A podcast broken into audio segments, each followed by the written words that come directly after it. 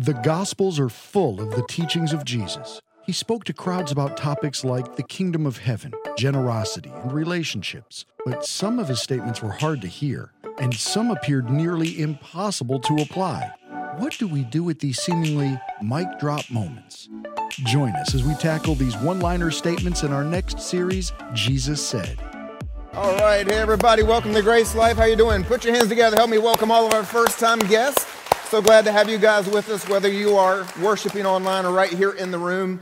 Hey, before we go any further, I just want to thank you guys for your prayers. Uh, we, we are finally over COVID, I think, in our home. It ran through the whole family. It's been an adventurous couple of weeks, but uh, we're there. We're, we're back. And um, thank you. That's all I can say. If anybody's been through COVID, you know it feels good when you get to leave your home once again and get back to life. And so I'm back among the living and it feels good. And uh, so, hey, before we go any further into the message, I, I want to talk about how we are kicking off life groups right now. I want to remind you about something that is really very important to us here at GraceLife, and that is to understand church is more than what is happening right now. Uh, this is what we call a worship service. It, it's not church. I know sometimes in the South we think it is. This is something church does. You see, church is spiritual family. God puts his people in family so that we don't do life alone. And so when we come together to worship and, and to get teaching from His Word, that is just one thing that we do. But we need to get outside of these big rooms sometimes. We also, for those of us that are worshiping at home, need to get into a group, even if it's an online group, where you know someone's name and, and someone's story, and someone is praying with you and praying for you, and, and you're sharing life together. So, I really want to encourage you as we're kicking off our life groups. This is not a program that we have. What we are doing is building a way for us to be family together, to get into smaller environments where we can actually know each other and know what is going on in life. So, if you don't have your life group yet, please go online. We've got online groups. We've got in person groups. We've got all kinds of groups meeting all across the city, all different days. So go online and, and find your group. All right, everybody, we are wrapping up today. This is our last part of the Jesus Said series. Anybody had fun? Yeah. Yeah, I hope so. I'm going to miss that cool little music that I get to come out to every week. But um, if you have missed any part of this, I want to encourage you to go get it online or on our app. Every one of them is there. And uh, as we are, are finishing the series today, I've got probably the one that I've been most passionate about. Uh, and I've saved it kind of for the end. I'll be honest, COVID made me save it for the end. It was supposed to be last week, but that's okay. Um, but I, I, thought it was really one of the most important things out of the entire series. And look, when you start talking about the important things Jesus said, it's, it's really hard to put one above the other, right? I mean, if there is an order, I'm going to leave that to Jesus to do. It's not my place. But I'm going to tell you that the, the one that we need to talk about today is probably one of the most prevalent that we struggle with in our world. And how many of you would agree with me if you looked at our world today, you would say, like, is everybody just offended or is it just me? I mean, come on, are y'all with me? Okay, y- y'all got to be a little more involved with this. I mean, when you look at our world today, right now, everybody is upset with somebody about something. And it really has been, you know, look, I'm, I haven't lived a thousand years, so I can't say this is the worst it's ever been in human history. I, don't know that I can say that. But I can tell you, based upon my life, a little short of five decades, I feel like the last year and a half, I have watched people be more upset, more offended, and, to just get, let things get all up in their skin more than any other time. At least that's what it looks like to me. And the truth is, much of this, if we could be honest, is right in, in what people experience. You know what I'm saying? I mean, like, people are mistreated and have been mistreated because of the color of their skin and, and, got offended. People have been mistreated because of their gender and, and, and been mistreated. And, and you just keep looking at, we, have watched people try to have an opinion about how to live in a pandemic, and somebody has a different opinion. And so then they go at each other, and everybody gets all offended. And, and then do we even want to use the word politics in church? Oh my goodness, like half of the world hates the other half of the world, and, and everybody's offended over what somebody says. And so many of the offenses are rightly earned. I mean, people have been mistreated. People have attacked people. People have said things to people that they shouldn't have said. People have been abusive in the things that they put out there. If we could just, I know I made you uncomfortable a little bit, but I think we just need to kind of get out there the reality that we're living in a world where people are just incredibly offended And in a lot of cases, it's not a made up feeling. It's a legitimate, like, how dare you treat me that way? Y- y'all know what I'm saying? As a matter of fact, I think every one of you could, could name something you've been through just in the last year of your life and say legitimately, how dare that person say that to me? How dare that person treat me that way? My wife and I went through one of the more difficult things, one of the most difficult things that we've, we've been through in terms of having to deal with an offense uh, in the last year of our lives. We, uh, about 10 years ago, we suddenly had a lot more kids. We, we went from one to four, seemed like overnight, but it was a, a little bit longer than that. And as a result, we had to get a, a, different house. We couldn't all fit in our house. And uh, we were simply in a place we couldn't have enough uh, equity to sell it. We couldn't afford to, so we kept that house and just started renting it. And so over time, what that meant is we, we had a rental house. And over this, this past year, you know, we've had a pretty good 10 year run of people living in our, our house and being good to it. But uh, we went through an experience over the last year where that was the exact opposite story. And what ended up happening was uh, we, we had this, this uh, uh, people, they just got behind. And, and the truth is, they'd been behind for more than a year. They were always a few weeks late. And we never once, in all of the time that they lived in the house, we never charged a late fee. And we always said, hey, look, we understand life is tough. Now, look, I know a lot of people say, hey, business is business. I'm just going to tell you, I don't function that way. I don't know how to function that way because my entire life is about making Jesus famous upon the earth. So any chance that I get to express grace, it's just what I do. And, and that, you, you can do what you do, but for, for us, we, we never ex- exercise the, uh, you know, the penalty and, and all that. We're just, hey, okay, we understand, we understand. And, and then it went from being a few weeks late to months late. And then it kept going to a point that eventually seven months went by, they never paid a penny. And during this whole time, they're saying, hey, look, we, have lost our jobs due to COVID and, and whatever. And we're saying, we understand, it's hard. We're praying for you. I mean, this is great. They're telling us that they've lost their jobs and they can't pay us. And we're praying for them. My wife and I get together every morning. We're praying, God bless them, give them jobs, help take care of them. We're, we're like, you know what I'm saying? I mean, you guys with me? And then after seven months, everything kind of catches up the electric company and everybody else, and they disappear in the middle of the night. And we go and we find out that they have never lost their jobs, that they actually had gone to work every single day, and they had simply been lying to us, and that they had stolen seven months of what should belong to my family and my ability to feed my kids. Y'all know what I'm saying? I mean, it was like, are you, are you kidding me? Uh, uh, but then on top of that, Uh, their parting gift was to take a saw an electric or gas powered something evil and powerful to our kitchen cabinets and literally destroyed the house. Yeah.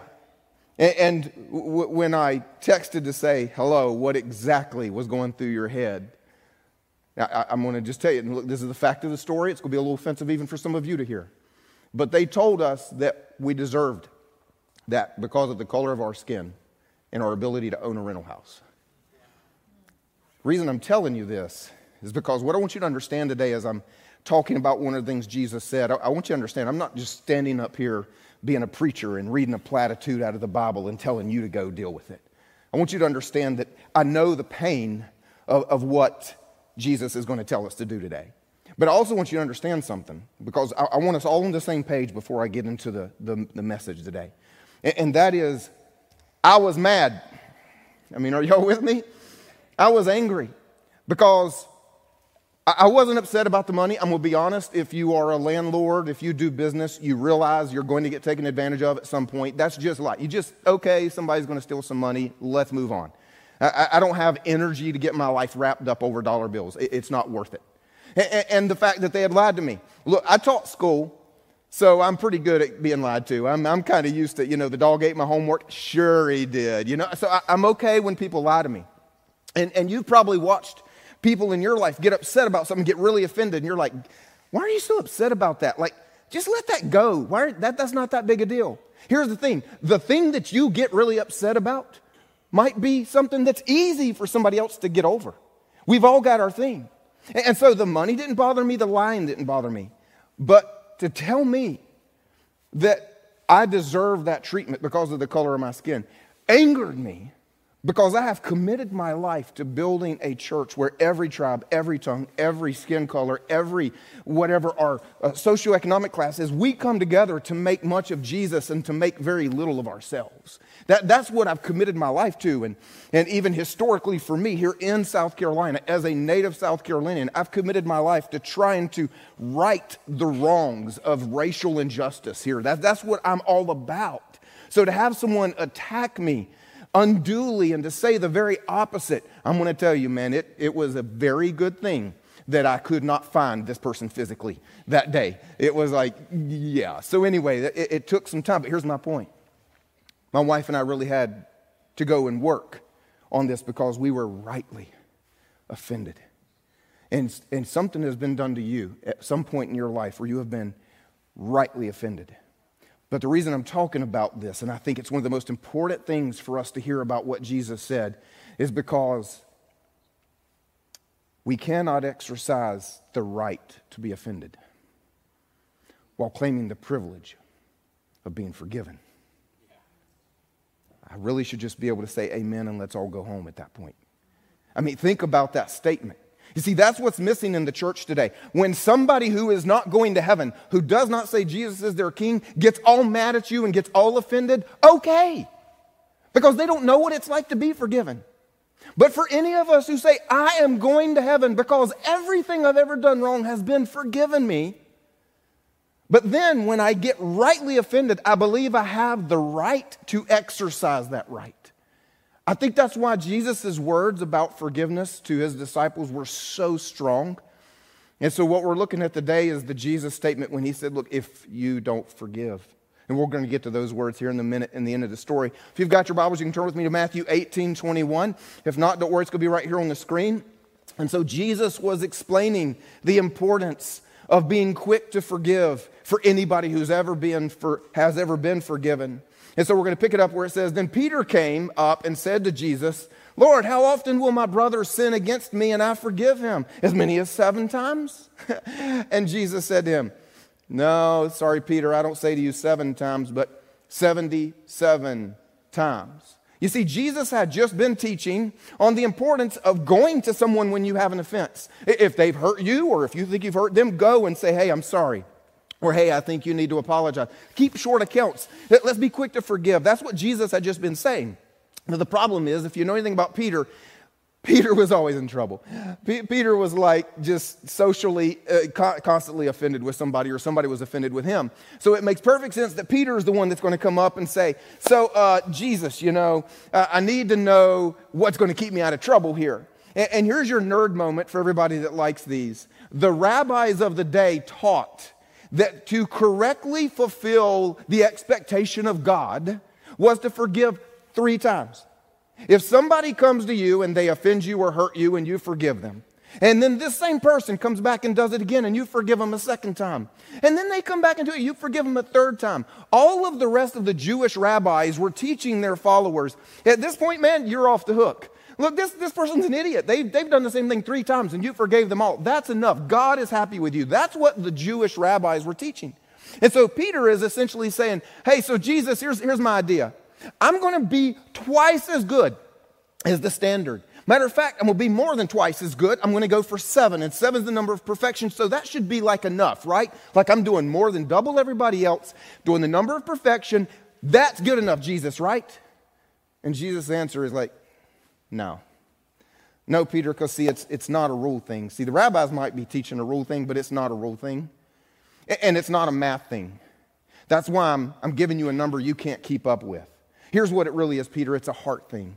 And you simply have no right to keep count. Pretty tough words, right?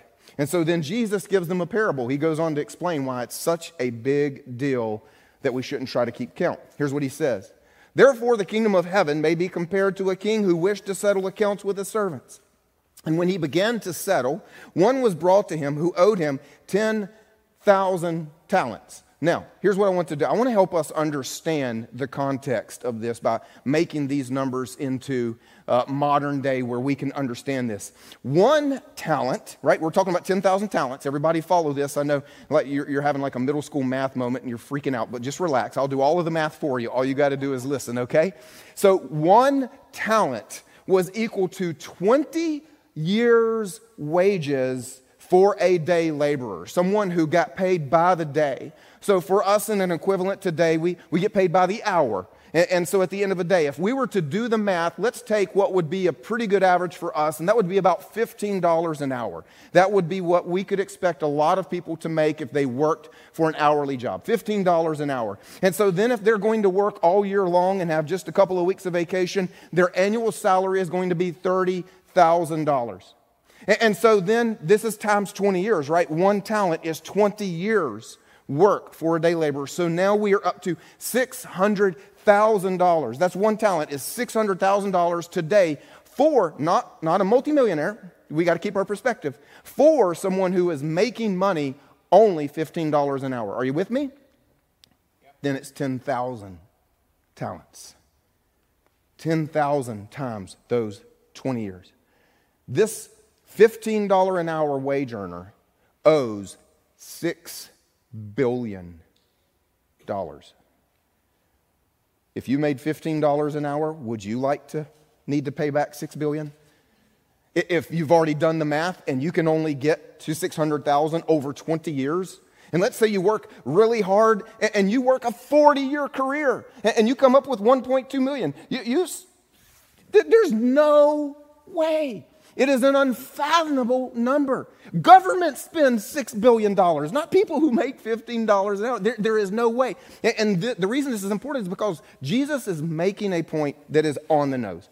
Like, he's not trying to hide his message. Like, wonder if they can figure out if I'm talking about how big a deal this is. He's making it so obvious that it is such a big deal because here's the, the point God is the king, and you and I are the day laborer. And when we look at our offense against a perfect, holy God, it is an unfathomable number. You could not do enough good one hour at a time for the rest of your life to ever make up for our sinfulness compared to a perfectly holy God. That's what Jesus is trying to make sure they understand. And so he says, since he could not pay, his master ordered him to be sold with his wife and children and all that he had and payment to be made. So the servant fell on his knees, imploring him, Have patience with me, and I will pay you everything, which is the dumbest statement on planet Earth. Come on, y'all. I mean, y'all follow the math, right? The guy's a fool. He's an absolute fool. But out of pity for him, the master of that servant released him and forgave the debt. The, the master didn't do what he asked for. He didn't say, okay, okay, get back, get back to work, go work hard and, and do your best, and, and we'll see how much you've paid off at the end of the year. He didn't say that at all. He didn't give him what he asked for. He gave him more than he asked for. He gave him more than he ever deserved. He just looked at him and said, okay, forgiven, debt gone. I don't know about you, but I think that sounds pretty crazy, right? Six billion dollars. But when that same servant then went out, utterly and completely forgiven, owing not one penny he found one of his fellow servants who owed him a hundred denarii. And seizing him, he began to choke him, saying, Pay what you owe.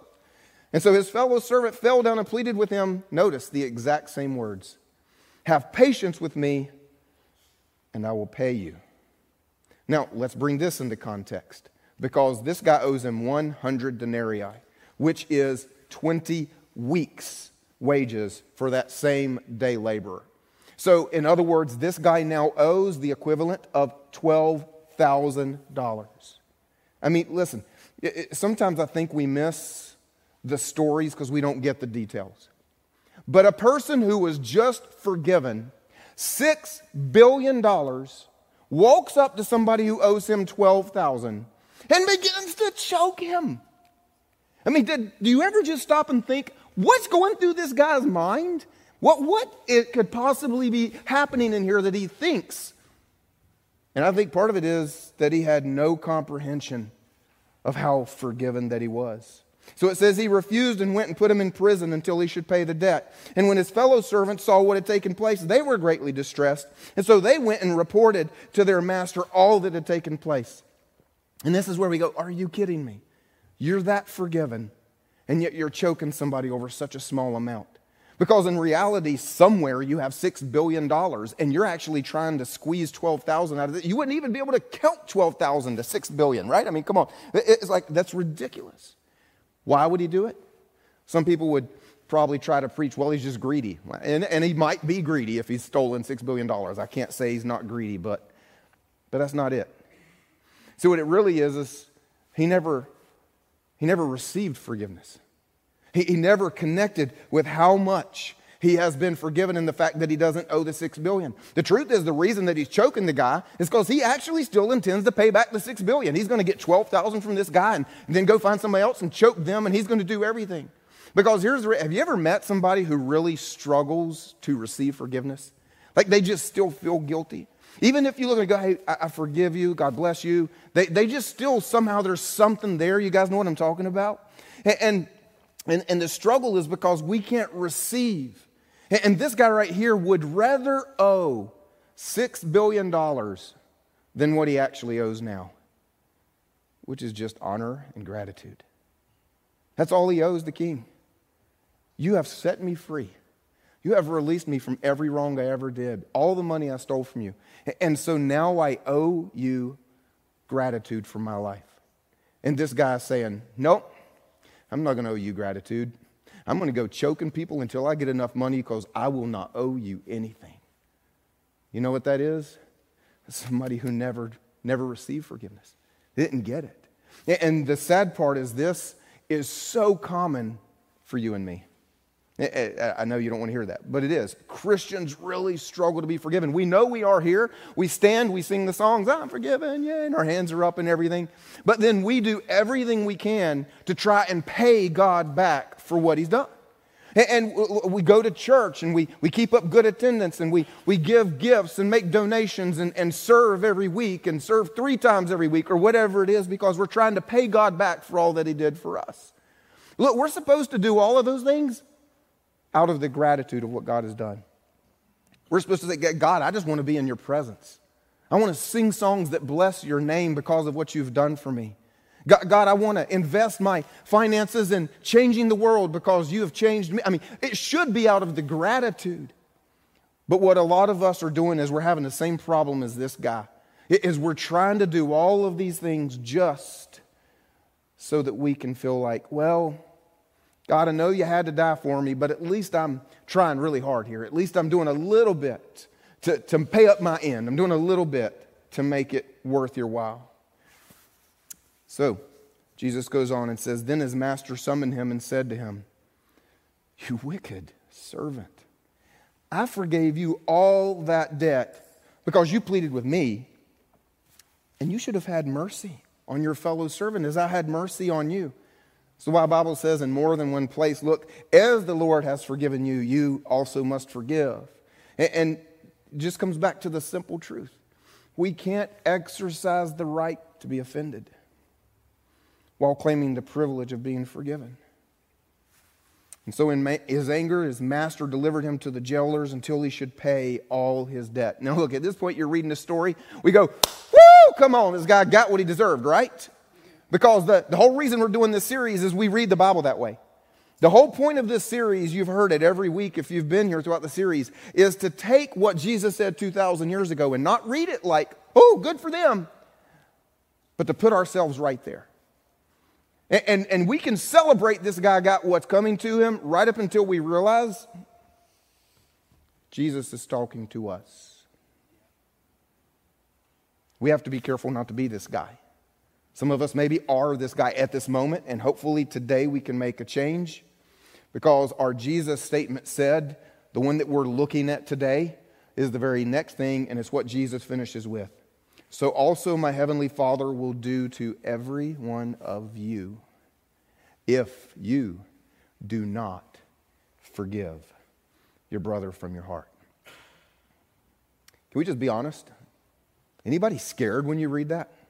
Anybody, you read that and you go, uh, wait a minute. I thought I was like totally forgiven, totally good, going to heaven no matter what I've done wrong. But now it seems like if I don't forgive, then I'm going to get thrown into this prison too. It's what Jesus said it. It's what my Father will do to you if you do not forgive. You, you, Jesus can't lie, right? I mean, so like that's a scary statement. Are, y- are y'all with me? I, I don't see enough people going, oh my gosh, that's scary. Because I, I want to help us understand. Matter of fact, Jesus also, at other times, like in the Sermon on the Mount, said, if you forgive other people, then your Father, my Father will forgive you. But if you do not forgive other people what they've done to you, then He will not forgive you. That makes it sound like maybe we aren't going to heaven if we ever miss out on forgiving someone. Scary, right? Everybody relax because that's not what that means.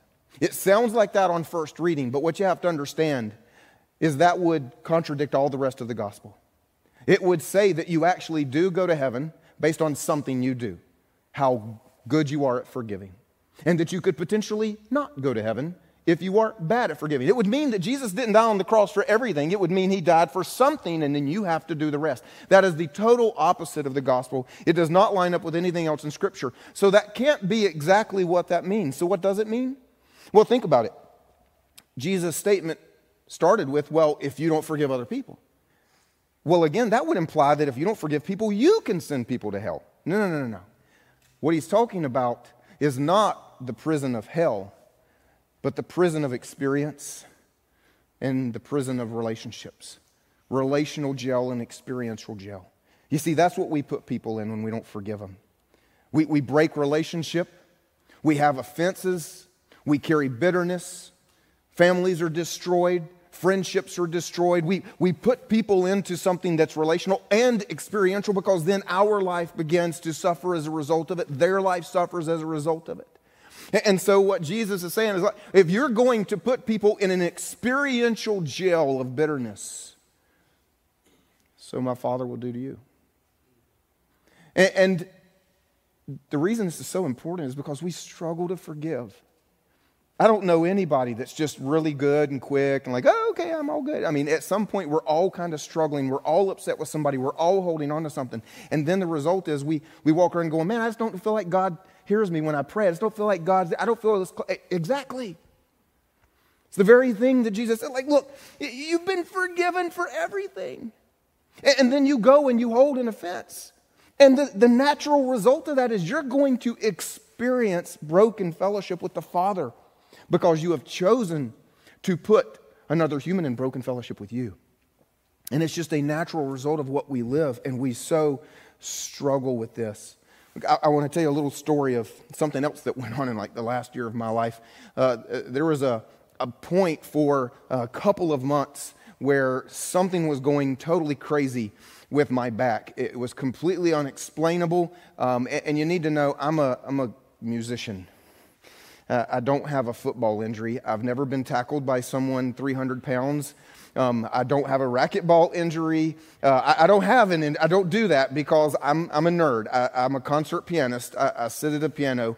Um, my, my greatest injury was a, a, little bit of, of tunnel. What is that called? Uh, the, the, carpal tunnel syndrome. I had a little of that because I played this a little bit too much. It's the worst injury that I've ever been through.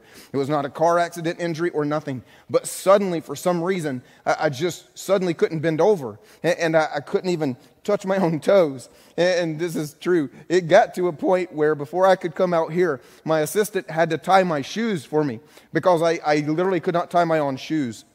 And I'd gone through a, a couple of weeks where it had gotten so intense that if I stood up out of my chair the wrong way, I physically actually fell on the floor and screamed. It was an incredible debilitating pain. I could barely get in or out of a car. And I'm saying, what in the world has happened? I've had no injury. I've had no accident. Nothing was going, but suddenly I couldn't even put on my own shoes. And I was not happy about it. And it got worse and it got worse. And so I started seeing doctors. And I ended up with this process two x rays, CAT scan, and an MRI. Do you guys know how much money I spent trying to figure out what in the world is wrong with me? And nobody could figure it out. And so finally, the last guy that I see, the guy that looks at the MRI, who's a, a brain and spine specialist, he looks at me and says, You are perfectly fine.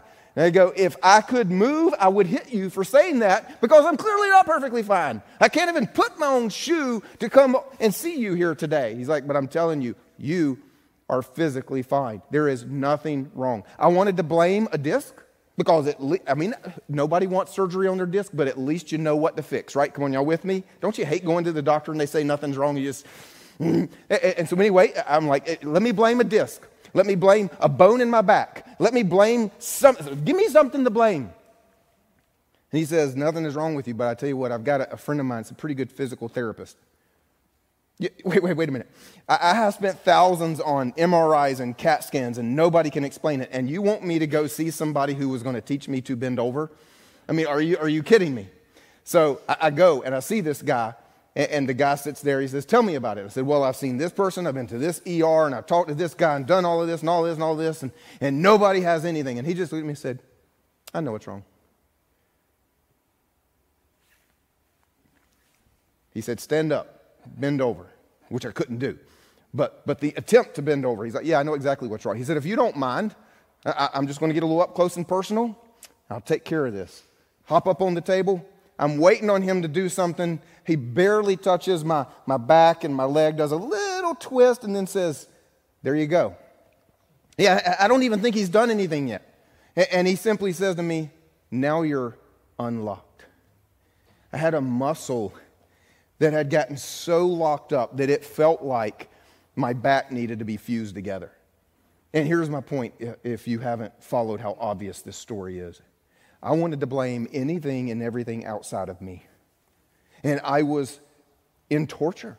And I was spending tons of money. And I was looking for anything I could do to blame anything other than what was wrong inside of me. And it all came down to him simply saying, I unlocked you. We spend our lives locked up. And we spend thousands of dollars and we spend time angry and we just want to blame that person for what they said because that's why I feel this way. We want to blame that person for how they treated us because that's why I feel this way. We want to blame everything else instead of realizing we're just the ones locked up.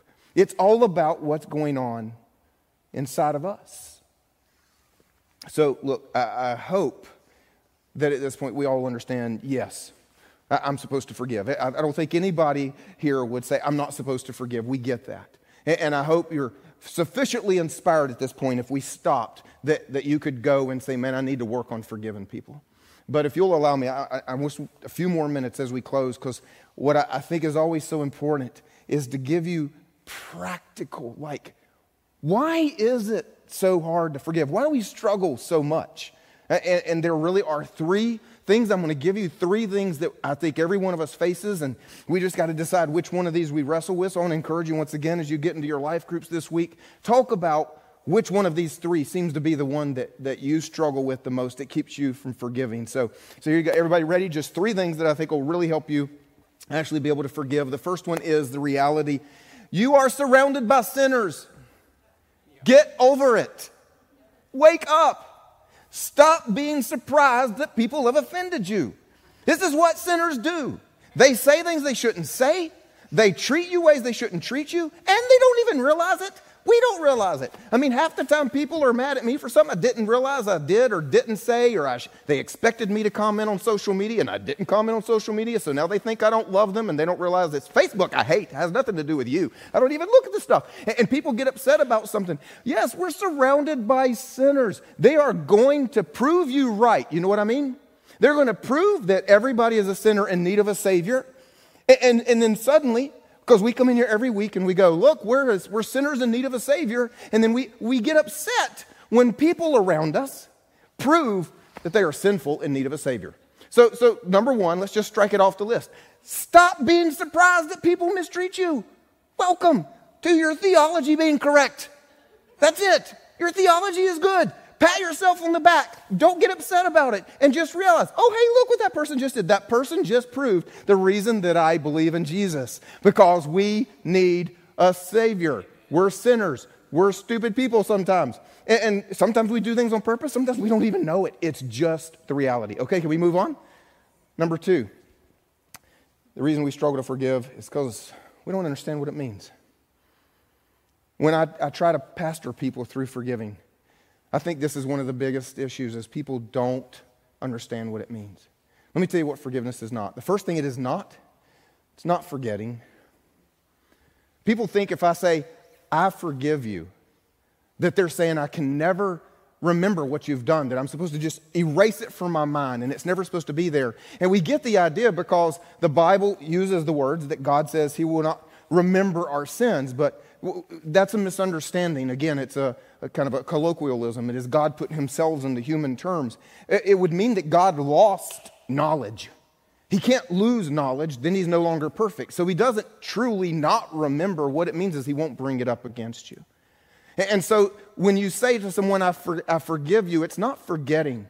Let me just give you the simplest illustration. I've got four children and I love them. And, and so if I go out on a date with my wife and I hire a babysitter, and our babysitter is so distracted by TikTok, one of our children gets a broken arm. I, I do not forget that and hire that babysitter next Friday night. I forgive them. I don't hate them, but I don't hire them again. When you forgive someone, you are not forgetting and putting yourself back into the position to be abused again. Are you guys with me on that one? The second thing that forgiveness is not is not saying, it's no big deal. What you did to me, that's just, it doesn't matter. See, a lot of us struggle to forgive because we think that when we look at someone and say, I forgive you, that what we're essentially saying is, ah, who cares? What you did to me is just not that, I'm not that upset about it.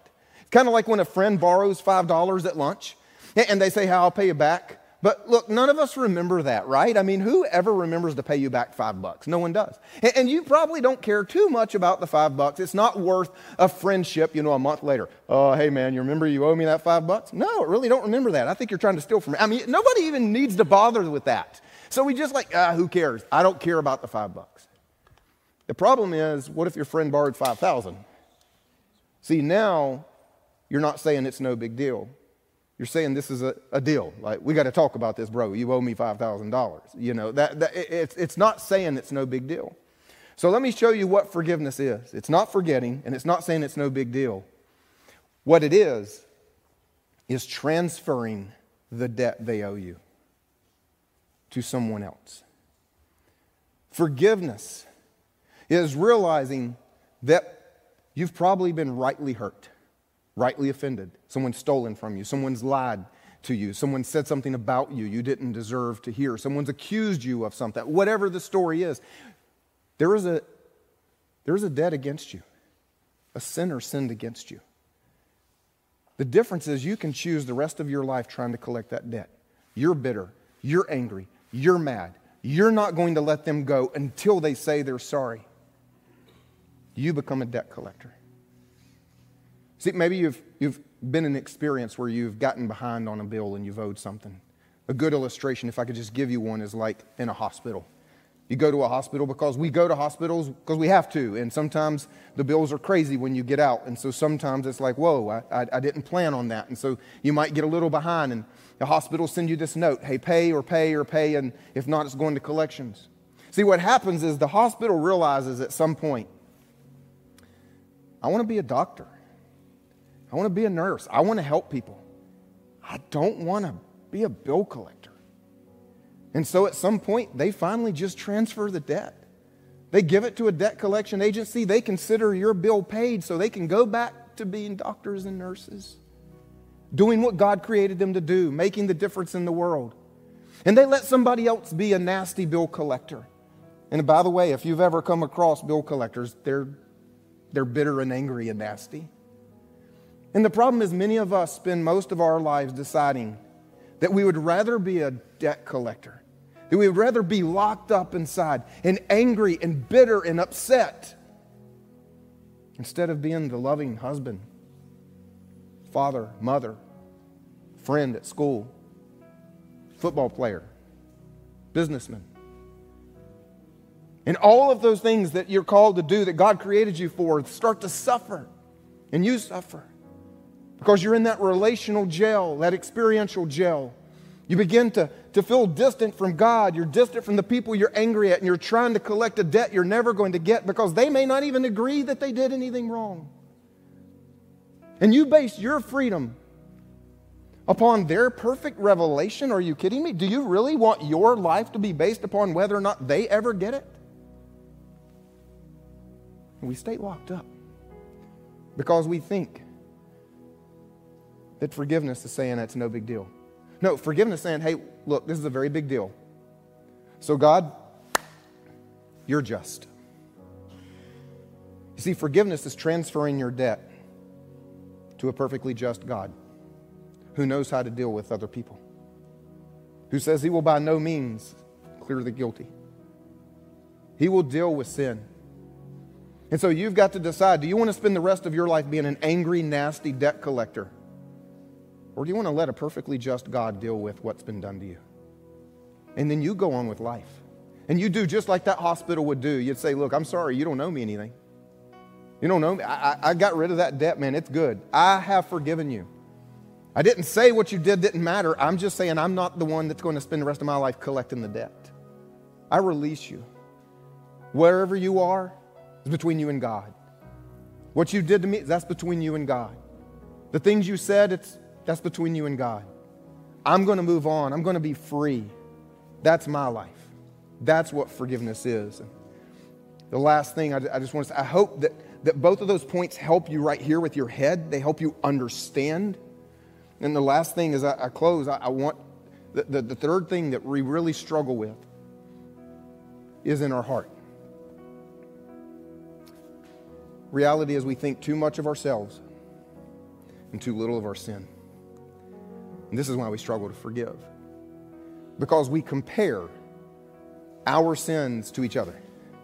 And we look and go, well, you know, I'm just I'm not as bad as you, and I'm not as bad as you, and and we say things like, well, you know, I realize I get angry in traffic, doesn't everybody? People in Columbia can't drive. You know, I mean, we say things like, it's, it's not my fault that I got a little upset and said that to you, or, or, you know, waved my special finger at you as I went by. You know, okay, that's a little stuff, but at least I don't have bodies buried in my backyard, and at least I don't swindle old ladies out of their life savings. We compare ourselves to each other. And so when somebody hurts us, we think that that's an incredible offense because we're comparing it to what we think we've done to other people. We don't compare it to the true standard. The only standard that matters is the holiness of God. When we understand that a perfectly holy God has forgiven us for every thought, every word, every action, every sin, the ones that we've done, the ones that we will do that we haven't even contemplated yet in his perfect holiness. So we, we think too much of ourselves and too little of our sin. That's, that's why the guy went out and started choking somebody because he thought too much of himself and too little of his $6 billion.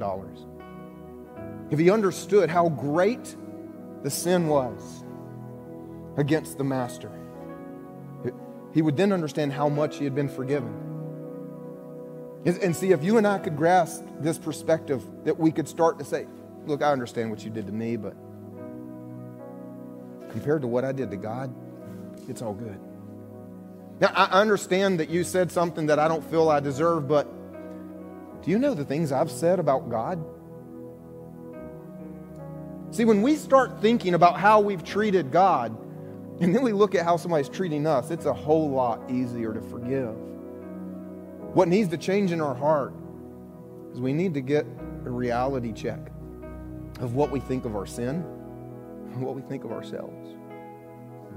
So I want to leave you with a really encouraging, positive note. My wife and I had to work very hard to forgive our tenants. But we did because it's what we do. I mean, I don't have the right to stand here if I'm not going to do the things that I teach, right? I mean, it's the reality. It's, it's the tough part of my job. And uh, so my wife and I did choose to forgive. We, we sat down and we prayed and, and every day and worked through that. And we got to a place we said, you know what, God, we're going to trust you to take care of them. Because uh, sadly, the way they were living their lives, that's, that's just God's business. It's not something I wanted to be touched with long term. Said, God, God we're going to forgive them because we, we want you to do what you want to do in our lives. We don't want to spend the rest of our lives locked up over them and their problems. I, I want to be, I want to move on, be done, you know? And so we did. We forgave them. And, and what happens when you forgive, it allows God to come and move into your life and to begin to bring blessing and to, to do something that He wants to do if we don't put ourselves in an experiential jail. When you forgive, you get out of the experiential jail and it allows God to come and bring blessing and to do something good. So here's what happened. Because it's really cool at the end of a story when you can actually look back and see God move. During the seven months that our tenant was lying and, and stealing, one of the first things God did is really move upon our hearts that we were done and we were going to get out of this and we were going to sell the house and be free. And so the cool part that happened is during those seven months, uh, this is what happened recently. The housing market went crazy. Anybody followed the housing market has gone absolutely crazy. You guys know what I'm talking about? And so the the value of our house during the seven months that we were being stolen from and couldn't do anything about it, the, the value of our house went up well over 25%. And so then we got to a place where we said, we want to sell. And the good news, since they had decided to uh, make a science project out of our kitchen cabinets and everything else, we, we had to just basically renew the house. I mean, the carpet was brand new, the paint was brand new, every surface was, was brand new, the cabinets were new. I mean, everything. It was a brand new house. And although that cost us some money, what ended up happening is we got 35 offers in 24 hours. It's called a bidding war. Anybody want to even go ahead and guess how far above asking price we ended up selling it for? Seven months' rent.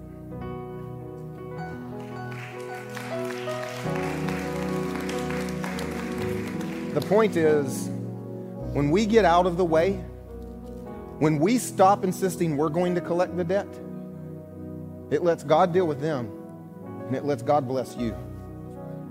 And the truth is, I'm just going to add this part of the story. We weren't even upset about the money. That wasn't what we had to forgive over, but God still blessed us with the finances. What really happened, and you just can't make this stuff up, is just that's just God working is once we sold the house, my wife and I went out to dinner just to kind of celebrate the freedom and the goodness, what God had done. And our tenant ended up at the table next door. And because they had come with so many friends and they were the last one to the table, they ended up physically trapped, staring straight at me and could not move. They couldn't adjust anywhere else at the table. I am looking, I'm here, and I'm looking at this woman the whole time. And she knows who she is and what she's done. And I know who she is and what she's done. But I've forgiven her and I'm enjoying my meal. And so I had a great time talking to my wife. But this woman, because if she looked up, she looked straight into my face, she spent the entire evening staring at her plate. She's the one in jail. But we're free. So I'm going to put everybody on the spot today. I want you to raise your hand if you know that Jesus died for you. You are forgiven of every sin you ever committed or ever will forgive, and you are going to heaven because of what Jesus has done, because you are utterly and completely forgiven. If your hand is up, I want you to understand there's a reality that God expects of you. You maybe have been rightly hurt. You maybe have been rightly offended you have lost the right to exercise the right to be offended while claiming the privilege of being forgiven. Let me pray for us.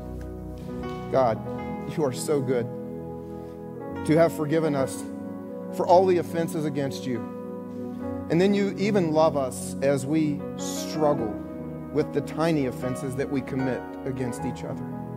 I thank you for your grace here today and pray that you will you will really begin to work on our hearts, that you will cause each of us to say, I, I just want to be unlocked. I just want to stop blaming. I want to be free. I release. I pray right now that names and events are coming to mind. And I pray that each of us will just start to say, I release that person for that experience. I release that person for what they did. God, I give that person to you. God, I give that event to you. And we'll simply let it go. Not saying that we weren't sinned against. But just saying that, God, you're better at dealing with sin. We'll let you have that offense. We will let you make that right. And today we want to be right with you. We will stop choosing the right to be offended, no matter what we've been through, because you have forgiven us.